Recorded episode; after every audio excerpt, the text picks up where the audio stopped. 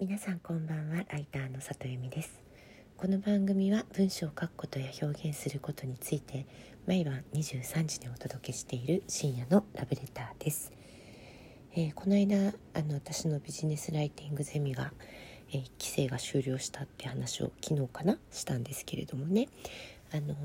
そうなんで最近こう私がライター講座をやることに力をかけてるかということをちょっと話したいなって思いました。えっと私今ねすごい書きたいものが結構あってで連載のご依頼もありがたいことにすごくいろいろいただいたり次長のお誘いもいただいていてなんか書き手としては今すごく頑張り時だなというかいろんな場所に書かせていただけるチャンスのある時期だなと思ってるんですけども。でも去年の年末ぐらいにいやでも自分で書くことをね例えば年間100本書くっ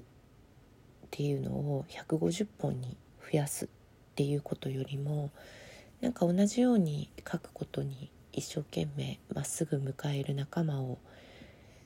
たくさん作ってでその仲間の人たちがいろんな思いを持ちながらいろんな分野で素敵な原稿を年間100本でも200本でも書いてくれるっていうのがねその方が私が書く本数を増やすよりもなんか世の中がもっと素敵な場所になるんじゃないかなって思ったんですよ。であの私もともと美容業界が長くてね美容師さんたちの取材をよくさせてもらってたんですけど美容師さんたちって秘伝のスープの味を結構惜しみなくね人に教える人たちが多くてね最初それがすごくびっくりだったんですよ。ラーメン屋の秘伝のスープのレシピとかって絶対こうね外に出しちゃいかんみたいなものだと思うんだけどもそれに近いものを美容師さんたちってもう本当どんどん惜しみなく出されるんですよね講習会とかセミナーとか。でそれなんでかなって不思議に思ってたんですけれどもやっぱり自分が切れるお客様の数っていうのはもう絶対的に限られてるっていうのがやっぱりその人たちの中にあるんですよ。だからこう自分一人しか切れないよりも10人切れた方が100人切れた方が日本中のどの都道府県でも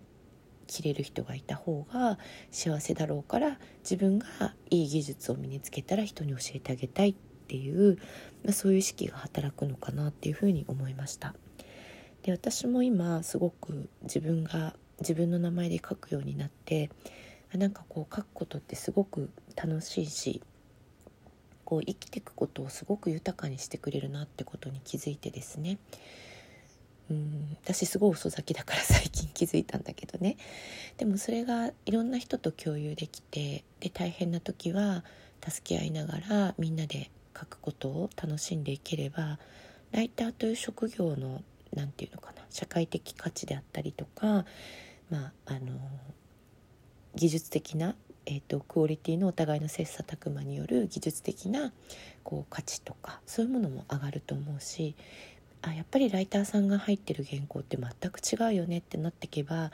業界全体がこう底上げされるなというふうに思うからそういうようなうんことに貢献できるとしたら何かなと思って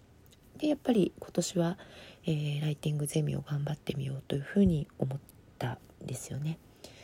えー、1期生が終わったばっかりで今ちょっと,、えーと正直めちゃくちゃ疲れていて なんか本当は4月からまたスタートできればと思ってたんですけれどももう2月ぐらいの時点でこれは無理だ絶対休まないとって思ってですねちょっとしばらく休んだら、うん、ゴールデンウィーク明けとかにまたやろうかななんてことを考えています。なんか今回すごく素敵なメンバーに集まってきていただいて今ももう講座が終わったんですけれども毎日のように最終課題をもう一回添削し直してくださいとかねあの時の課題を書き直したんでもう一回見てくださいっていう連絡が来て今日も今さっきまでそういう相談に乗っていたんですけれども、まあ、そういうことができる仲間ができるってすごくいいことだなと思います。ライターってあの同じ現場に2人立つことってほとんどないのでライター同士のつながりってなかなか持つことができないんですけれどもえー、書くことのなんかこう書くことを一緒に楽しめる仲間が同期にいるっていうこともすごくいいなと思っていて、まあ、こういう輪が広がっていけばいいなと今は思っています、えー、そんな話を今日はしようと思いました、えー、そうだ。今日ですね私あのそのライター講座で私のゼミの1期生でえっ、と講座を受けてくださった、えっと、漫画のライターさん漫画の評論を書かれるライターさんとしてもあのすごく有名なチャンメイさんっていう方がいるんですけどもチャンメイさんがあの課題で私のことを取材してくださってそれをあの卒業の後に